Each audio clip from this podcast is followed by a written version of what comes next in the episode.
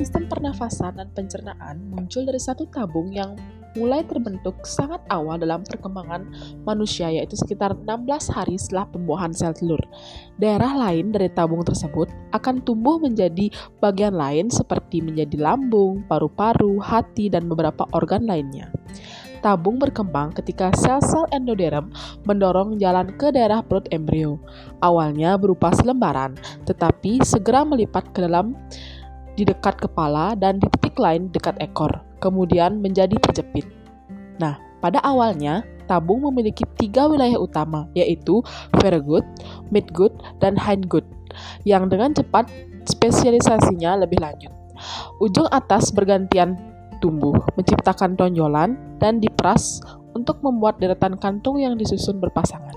Ini disebut dengan kantong faring atau dinamai faring, tabung di tenggorokan yang kemudian menghubungkan semua organ yang muncul di sini. Pasangan pertama berkembang menjadi dua telinga tengah, selanjutnya berbentuk amandel dan timus terbentuk dari sepasang kantong ketiga. Antara sepasang kantong keempat dan terendah muncul tabung pernapasan. Timus adalah aktor utama dalam sistem kekebalan tubuh karena ia menampung sel-sel yang berkembang menjadi sel T, sejenis sel darah putih khusus.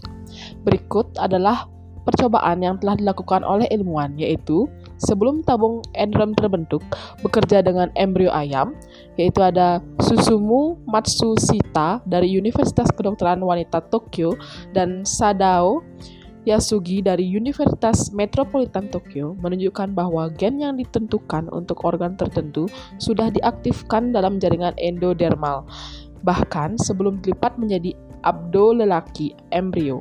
Misalnya, kekerabatan protein Sox dua menandai kerongkongan dan lambung, sedangkan C D X A hanya diproduksi di usus.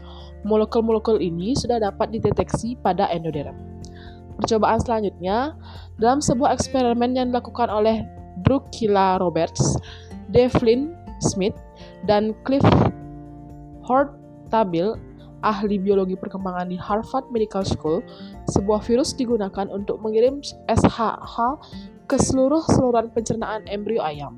Ini menunjukkan bahwa S H H tidak memiliki efek yang sama pada semua tetangganya, yang pada gilirannya berarti sel telah menerima instruksi perkembangan sebelum bentuk tabung.